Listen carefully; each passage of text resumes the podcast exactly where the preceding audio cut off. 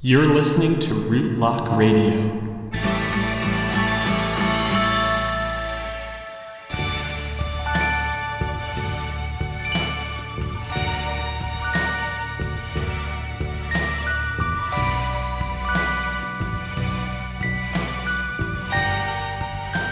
Hello and welcome to Rootlock Radio, a podcast for uncloaking, learning, and exploring the tarot cards. My name is Weston, I live in New York City, and I'm your host. If you haven't listened before, you should know that Rootlock Radio is designed to be a course in tarot, and it might make more sense if you start at the beginning.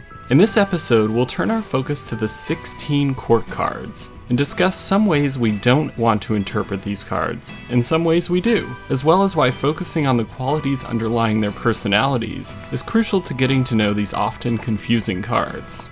To help us with this, we'll outline the personality traits associated with each of the four suits, and how the Ace through 10 Minor Arcana cards can help us to figure out what those traits are. Then we'll discuss the archetypal figures of the King, Queen, Knight, and Page, and do some thinking about how the kind of open minded view of gender that the tarot encourages will help us from falling into a rigid view of these cards. We'll also introduce the idea of reversals, and why the court cards are a good place to start understanding how reversals, or cards drawn upside down, work. All of this will set the stage for an in depth examination of these 16 court cards in episode 12. Thank you so much for listening, and I hope you enjoy this episode of Rootlock Radio.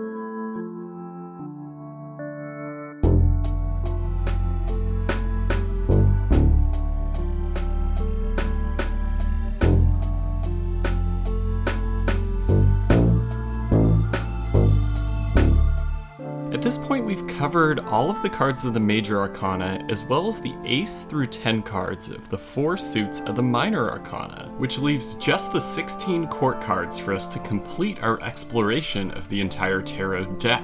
And a lot of people wonder what is up with the court cards. They can seem to be a little bit boring or confusing or overly similar to one another. And a lot of times when people get court cards in a reading, they feel a little confused or annoyed or irritated. And these are all things that I've felt in drawing court cards in the past. The court cards lack the narrative quality of the minor arcana suit cards, as well as the drama that we see in the major arcana cards. So in some ways they may seem less interesting or unnecessary to some people. So I'm going to try to demystify the court cards a little bit here and help you to understand the way that they derive their meaning. So the ideas that underlie the meanings of these 16 cards. And I'll also show you how they can be quite flexible in the ways that you can interpret these cards if you think of the cards as representing personalities rather than assuming they have to represent people because there is a difference between these two things. So, when you look at these 16 court cards, you have 16 people in royal court positions. But rather than being representative so much of people, they're more representative of 16 different personalities. Now, you never want to assume that a male or female card must represent a man or a woman. So, a lot of times when you read about the court cards, people will suggest that they often represent you or people around you, and that you should think about the personality of that court card and try to figure out who that person might be. And I agree that often court cards appear to represent the people in our lives and ourselves, but overly focusing on the gender of the court figure is one way that we can put a rather rigid restriction on the card's possible meanings and might prevent us from understanding who it's signifying and what it's trying to say about that person. So, this is something we want to avoid doing. This is an idea called gender essentialism. And gender essentialism is the idea that there are a fixed set of characteristics underlying men versus women. So men are this way, women are that way. And the idea that there's a inherent, clear, and rigid divide between male and female people. But I think as society is beginning to recognize a lot, there's much more of a spectrum here. And masculinity and femininity are much more just energies underlying personalities that can appear anywhere on the spectrum. The world isn't made up of just masculine males and feminine females. People blend these energies together in all kinds of unique ways. And as you may remember, part of the key to the enlightenment that we saw in the Major Arcana Fool's journey was a balancing of the masculine tendency towards action with the feminine trait of meditation. So it's particularly important in tarot that we not create such a stark divide between these two energies, and the court cards are certainly a place where we might be tempted to do that. Another idea related to this that is worth considering is that, of course, this tarot deck was designed at a time before society had really begun to publicly reckon with this idea. So, what we see in the court cards, on the surface level at least, is rather divided by gender. But we should look at these figures, such as kings and queens, more as symbols than as real people, and explore their symbolic and archetypal roles, the characteristics associated with these roles, and types of personalities that exhibit these characteristics. And when we think of it that way, a king like personality and a queen like personality are in no way inextricably tied to men and women, respectively. People of all gender identities can easily match these traits. So, what we're really looking for when we're looking at these court cards is the energy of the personality. So, though these 16 cards represent 16 different figures of the royal court, at least on the surface, we're really wanting to delve beneath and understand what energies permeate those personalities, and that's what we're looking for in a reading. And going back to this idea of gender essentialism, one thing I want to point out is that the queens of the court cards are inherently a little bit more masculine than, say, the high priestess or empress cards. And we'll talk more about that when we talk about the queens individually. But that's just one example of how a female depicted figure on a card can have some masculine energy mixed in. So, again, we want to just kind of forget about those traditional labels of male and female and think much more about the particular mix of energy that's underlying each of these 16 people. And this requires a certain kind of flexibility. Another way that we want to have flexibility in our interpretations of the court cards is in assuming that they have to represent people. And I really, again, advocate for the idea of court cards representing personalities instead. And when you think about it, people do have personalities, of course, but so do situations and projects and jobs and locations and houses and groups and families. All kinds of things have personalities or characteristics that give them personality. And so the court cards can really come up to represent the personality that's permeating a situation, as well as the personality of a particular person in your life. Much like the ace through 10 cards of the minor suits, the meanings of these 16 court cards are determined by an intersection of energy. So, what's happening here is the energy of the suit is intersecting with the archetypes of the queen, the king, the knight, and the page. And the personality traits that we associate with those archetypes are mixing with the particular energy of the suit. And another way to think about this is that maybe the suit itself determines the principles or belief systems that guide these 16 figures. So the Knight of Wands is guided by that fiery wand energy and the principles that come with it, whereas the Knight of Cups is guided more by the principles that we associate with that water energy. So we are eventually going to talk individually about each of the 16 court cards. But I think in order to set the stage and to understand really where these cards get their meanings, it'd be a good idea to first look at the four suits from a personality perspective and try to understand the way that the four elemental energies have certain personality characteristics to them and the ways that we see these in some of the cards of the ace through 10 of each suit. And then I think we should look at each of the archetypal positions that we see in the court. So the king, the queen, the knight, and the page, and unpack what types of people we're dealing with because once we understand these two things, we see that each individual court card is in a way an intersection of the type of person they are, so what figure they are in the court, along with the personality of the suit or the principles that we see associated with that suit.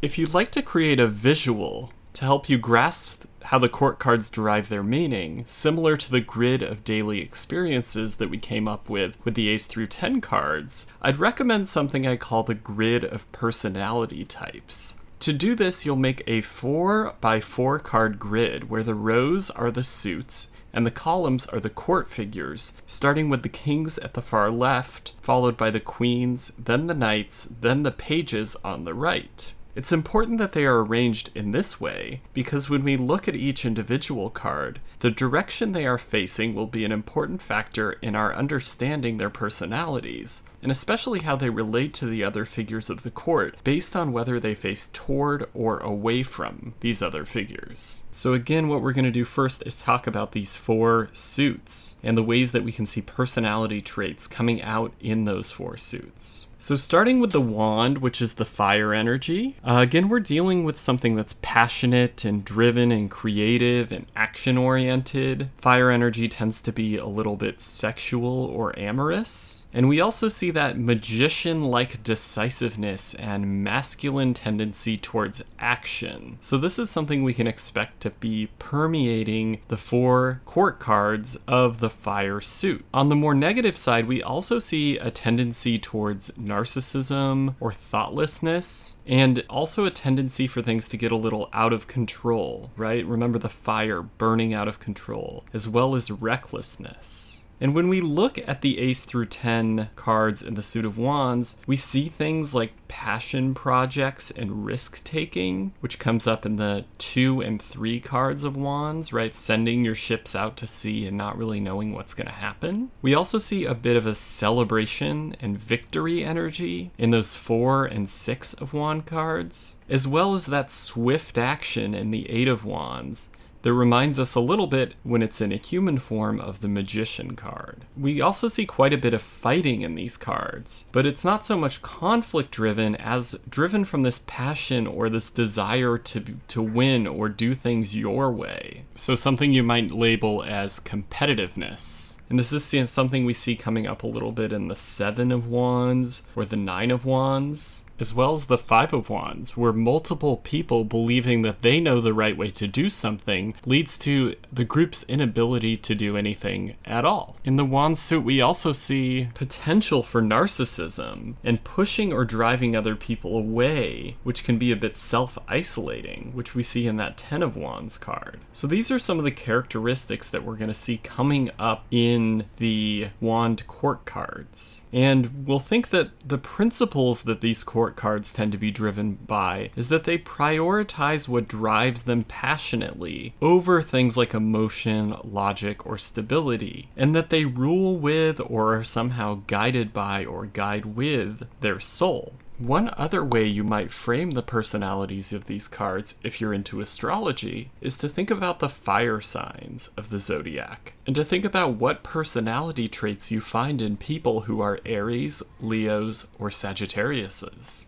When we look at the cards of the suit of cups, the characteristics that we associate with that water energy is that these people are emotional and deep feeling. They're meditative and more slow moving because they're contemplative, right? And they're in touch with their subconscious and the deeper feelings that they and other people have about stuff. And we have that feminine high priestess energy permeating the suit of cups. They also, on the more negative side, can tend to be a little bit indecisive or wallowy or depressed, or maybe overthinking things. And when we look at the ace through 10 cards of the suit of cups, we see a lot of attention and focus on relationships. I mean, this comes up in the two of cups, the three of cups, the Six of Cups, the Ten of Cups. There's a lot about relationships here. But we also can see that tendency towards indecision or inaction in something like the Seven card, or even a tendency towards rigidity or depression, like we see in the Four and Five of Cups. But we also see this emotional strength and the maturity it takes in the Eight of Cups to know what's best for you and to leave a steady or stable situation, even if it's very difficult to do so, in order to follow a higher calling. So, all of these different characteristics that we see in the Cup cards will maybe see come up in the Court cards in the Suit of Cups as well. And so, when we think about the principles that are going to guide the Court cards of the Suit of Cups, we're going to think that they're primarily prioritizing emotion and deep feeling and human connection and relationships over things like passion or stability or logic. And we would think that they would rule with, or guide with, or be guided by their hearts. And we can also think of the personalities of the water signs of the zodiac. So that would be the Pisces, the Cancers, and the Scorpios. When we think of the Earth suit, the suit of pentacles, we think of characteristics like stability, nurturing, providing, the idea of someone having an abundance of stuff, as well as that maternal and caregiving energy of the Empress card. While on the more negative side, we have kind of a stuckness sometimes, or an obsession with money or materialism that can lead to selfishness or hoarding things to yourself. So these are all principles that we might see come up in those court cards in positive and negative ways. And when we look at the ace through 10 cards in the suit of pentacles, we see some focus on the idea of the haves and have nots in cards like the 4, 5, 6, and 9 of pentacles, where we see this working out of the idea of possessions and wealth and lack of possessions and wealth, as well as philanthropy as being a way to even things out sometimes. We also see a focus on social responsibility and sharing the wealth in that six card, as well as in the 10 card, where the patriarchal figure of the family sort of provides this deep stability for everyone else. We also see the value of hard work and how it can beget long term stability. And we see that in the Three of Pentacles, where someone's working on some artisanal craft. And the Seven of Pentacles, where we're starting to see the fruit of our labor. And the Eight of Pentacles, where we're working very hard. But we also do see that stuckness or rigidity in the Two and Four of Pentacles, or the materialism or hoarding wealth to yourself in cards like the Four or Nine of Pentacles, as well as the isolation that comes with that. So, when we think about the principles of the Suit of Pentacles, we're going to think that they probably prioritize stability and material comforts and this long term stability that comes from hard work over things like passion or emotion or logic. And they rule with the physical realm, the realm of possessions and body and comfort and the home. And we'll want to think about the earth signs of the zodiac and the personality traits that we associate with those signs, which are Taurus, Virgo, and Capricorn. And then when we turn to the suit of swords, we want to think about the characteristics that we associate with that air energy. They tend to be intelligent and logical, they have clarity, and they're good with decisions and guidance, and they're intellectual and philosophical. And we think of that great paternal father card of the major arcana, which is the emperor, that great father of the tarot deck. But on the other hand, they can be heartless or oppressive they have this belief that they know what's best for everyone, and they will push other people down out of their belief that they know best. And they also tend to be a little bit conflict oriented or conflict prone. And when we look at those ace through 10 cards in the suit of swords, we see on the card 4 that meditative clarity that's kind of the best use of that swords energy, as well as that logic being used to assist others in the 6 of swords card, where we have that refugee assistance situation in which detaching oneself from one's emotion actually helps them to help others. But we also see quite a bit of potential for heartlessness in the 5 card or heartbreak in the 3 card, as well as oppression, defeat, self defeat, and deceitfulness in the 5, 7, and 10 cards. So when we think about the suit of swords, they tend to prioritize ideas and logic over passion, emotion, stability, or anything else. And they rule with their minds. So we're going to see that in the suit of swords court cards as well. And with those cards, we'll think of the air signs in the zodiac and the personality traits we associate with those signs which are Aquarius, Gemini, and Libra. So we see how when you look for them, Personality traits and types are all over the place in the Ace through 10 cards of each suit in the Minor Arcana, and the traits we see in those cards are the same ones we can expect to see expressed in the personalities of each individual court card. Now, the other way that each court card derives its meaning is from the archetypal role their figure plays in the royal court, and the duties, responsibilities, characteristics, and experiences we can expect each of these roles to have. Considering this, what I want to do next is talk about these four figures as archetypes the kings, the queens, the knights, and the pages and what traits we can associate with those four types of people. And then this will lay the framework for how the personality traits in each suit, mixing with the personality traits of each archetypal position, can become a very particular personality presentation. So, in much the same way that the ace through 10 cards derive their meaning from the elemental energy of the suit and the number on the card, each court card derives its meaning from the way the suit's elemental energy presents itself as a personality, intersecting with the specifics of the role that the figure on the card plays in the royal court. So, I'm going to start out talking about kings. And kings, of course, are the great rulers of the land. They have all the power and command over other people, but they also have this responsibility for others. So there's a balance between ruling and being responsible for them. So they are the great ruling, guiding, and protecting figures of society. And in a way, they're the emperor of each suit, right? They have this paternal nature of both guiding and ruling and being responsible for other people. The kings make the rules, right? They have to make decisions, and oftentimes these are difficult ones. And something the kings can never do is they can never really please everyone. And this is where the four suits come into play, because each individual king is guided by the principles of their particular suit, and they make their decisions based on the values emphasized in their suit.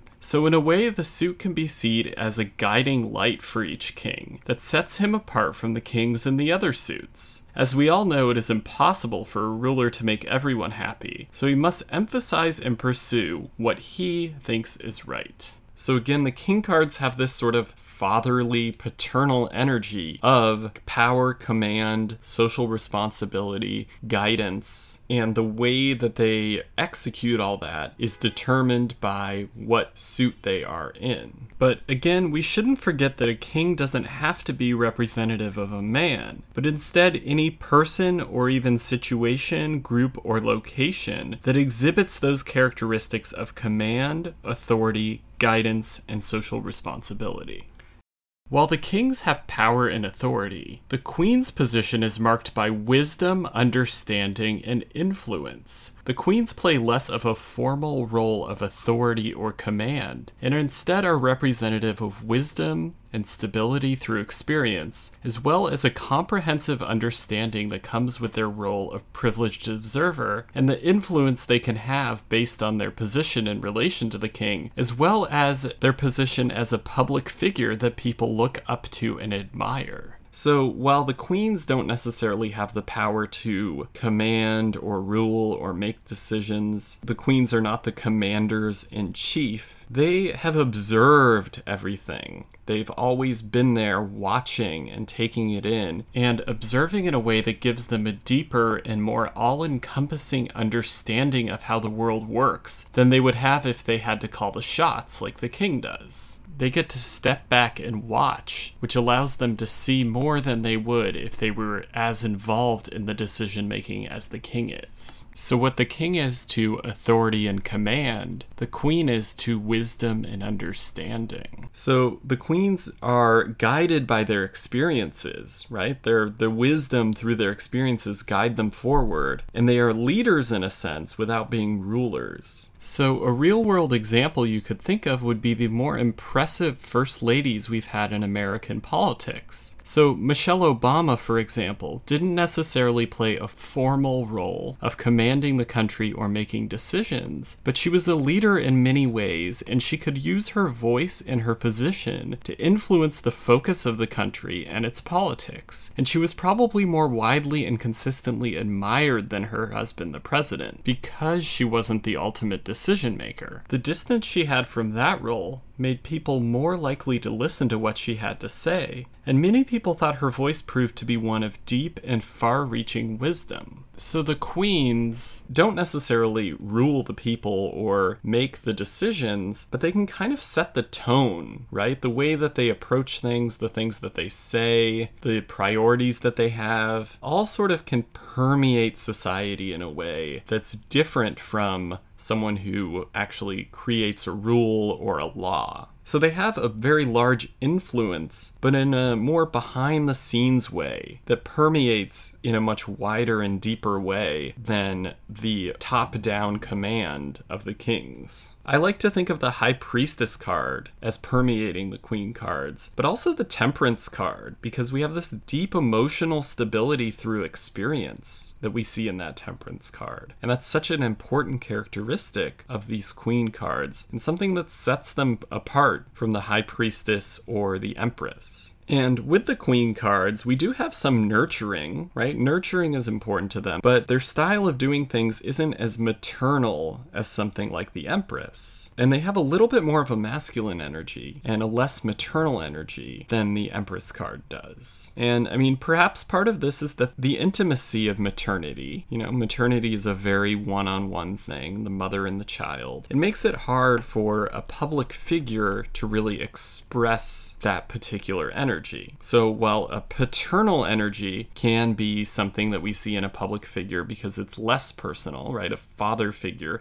kind of rules the entire household as one, whereas a mother figure has a one on one nurturing relationship with each person. So we don't necessarily see that maternity coming up quite as much in the queen cards. It's more about the wisdom and the more subtle but deep influence that they have. But we should also recall that the tarot teaches us that feminine energy is not solely maternal. In fact, the deep understanding we see in the High Priestess card is the non parental side of the feminine energy. And when we weigh it all out, this may be one of the best characteristics a ruler could have. This is not the need to be right that we see in the air energy in the Emperor card, but a truly deep and multidimensional and multi-sided grasp of a situation that is a trait inherently rooted in the feminine trait of intuition. I, for one, hope we are moving toward an age where more women and people with this feminine trait take leadership roles, and where we stop assuming that hypermasculine tendencies, like taking quick action and thinking you have all the answers, are most valued. As we globalize and people of all kinds are trying to live together, this seems like it would help a lot. Uh, if you're into astrology at all, you maybe have heard about the idea of the age of Aquarius. And the theory behind this is that we are at this cusp of transition from one 2000 year period to another. So we're going from the Piscean age to the Aquarian age. And basically, in a nutshell, what that means is that we're transitioning from a time of organized religion and male dominated societies into more individual spirituality and female dominated societies. If you're interested in this idea, you can easily research it. And I think that the way the tarot frames femininity and gender in general can be helpful in envisioning what a more feminine, less masculine led society could look like. And of course, tarot is a great tool for practicing individual spirituality as well. So, again, to summarize the way that we frame the queens before I went into that little tangent, when we draw the queen cards, we want to think about things like wisdom through experience, deep and far reaching understanding, emotional stability, and a position of influence that isn't rooted in a role of command or leadership like the king's, but is instead leadership that comes through informal influence. So the next type of court card is the knight. And when we think of knights, we think of action and individual agency, right? They have a lot of power to do what they want and go where they want and make decisions on an individual basis, which is different from the way the kings make decisions for everyone. And they also are valiant, right? They're wanting to help other people and rescue other people, but at the same time, they crave action and adventure. So they might get themselves into a little bit of trouble sometimes trying to help out where help is not needed or rescue something that doesn't need rescuing. They're always craving that adventure and action. You can think of a combination of the magician and chariot cards when you think of the knights. So the magician, right, is very action oriented and unthinking and driven. Whereas the chariot cards have a lot of that individual agency where they hold the reins and they decide where to go and they, they have that vehicle beneath them and they have that sort of self guiding principle about them. And this word agency really is important, I think, when you think of the knights. And it's very different from that idea of having power over others. Again, agency is this individual energy or passion or desire or drive, as well as capability and having society's acceptance and support of you doing this. So, knights are kind of given this agency by society and told, okay, we trust you to go out and make these decisions and to do them on behalf of the court. And the knights are very much associated with this fire energy, this drive and passion. And we'll see that in each of those cards. And compared to the kings and queens, the knights are also archetypally younger and less experienced than those figures. We think of a knight as being a young man at the end of adolescence or the beginning of adulthood, which also situates them in about the same place as the chariot card was in the Fool's Journey. But again, we don't need to think of the knights as always being male, but rather the energy of their personality of being action oriented and adventure seeking and wanting to come to the rescue and embodying that valiance. Those are the characteristics that we want to think of when the knights come up in a tarot reading. And then the fourth type of court cards are the pages. And unlike any of the other cards, they have no influence, command over other people, or agency. So they're a very simple expression of the suit's personality. They kind of just do these very simple, easy, clear tasks so, pages are the errand runners, or the messengers, or the assistants. They are told what to do or given a simple and clear task, and they do it. So, though they are hands that help you accomplish things or move things around, they don't really make decisions on their own or have any influence or power over anyone else. So, for this reason, they're a very simple expression of the suit. You can think a little bit of the Fool card in that they have this kind of clean slate. They're still learning they are just beginning and starting out. They're very youthful and young and naive, like the Fool card. Or you can also think of them as almost being a human embodiment of the ace cards of their suit. And they're learning the ropes of the suit and learning the ropes of the realm that their suit rules and they have a lot of potential without yet having achievement. So it's that sort of raw energy and pure energy that we see in those ace cards but in a human form, in a personality type.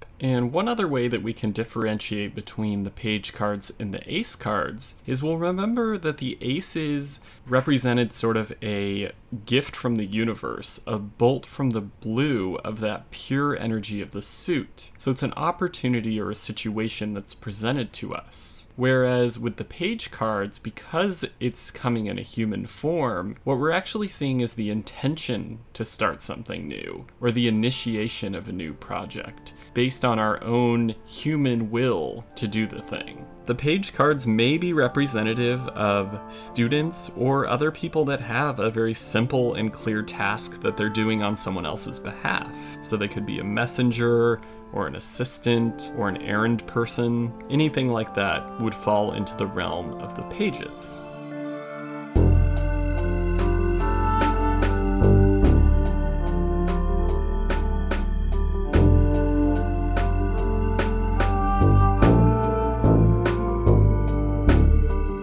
So, having examined the ways that the four suits present as personality types, as well as the four archetypal figures of the court and the characteristics that we can associate with them, we'll be ready in the next episode to examine all of the court cards individually and see how those two different energies intersect to create the meaning of each individual court card. So that's what we will cover in the next episode. But I also want to start talking about reversals which is something that I've steered us away from up until now. The idea of reversals is that when a tarot card comes up upside down, the meaning is somehow altered from what it would mean if it were right side up. And there are a lot of different ways that a reversal can alter the meaning of the upright card. And we'll talk about that later on. But for now, I'm going to start talking about this with the court cards because I think the court cards are actually the most clear and understandable way that reversals can happen. So in the court cards, when a court card comes upright, you can think of it as being the positive intention of whatever that card represents. So again, the card gets its meaning from the suit and the figure type that we see on that card. But if it comes upright, it means that that figure's intention is positive and they are embodying that intersection in a way that has a lot of goodwill to it.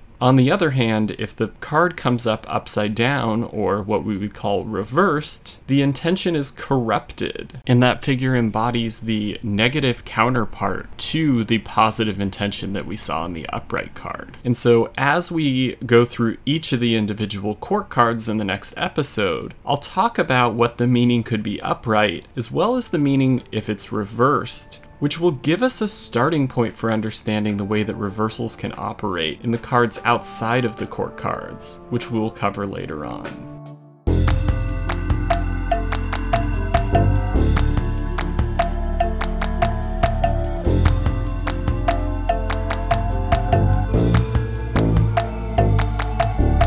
Rootlock Radio is a podcast for uncloaking, learning, and exploring the tarot cards. It's written and produced by me, Weston. Music for today's show was provided by Shenandoah Davis and Jure.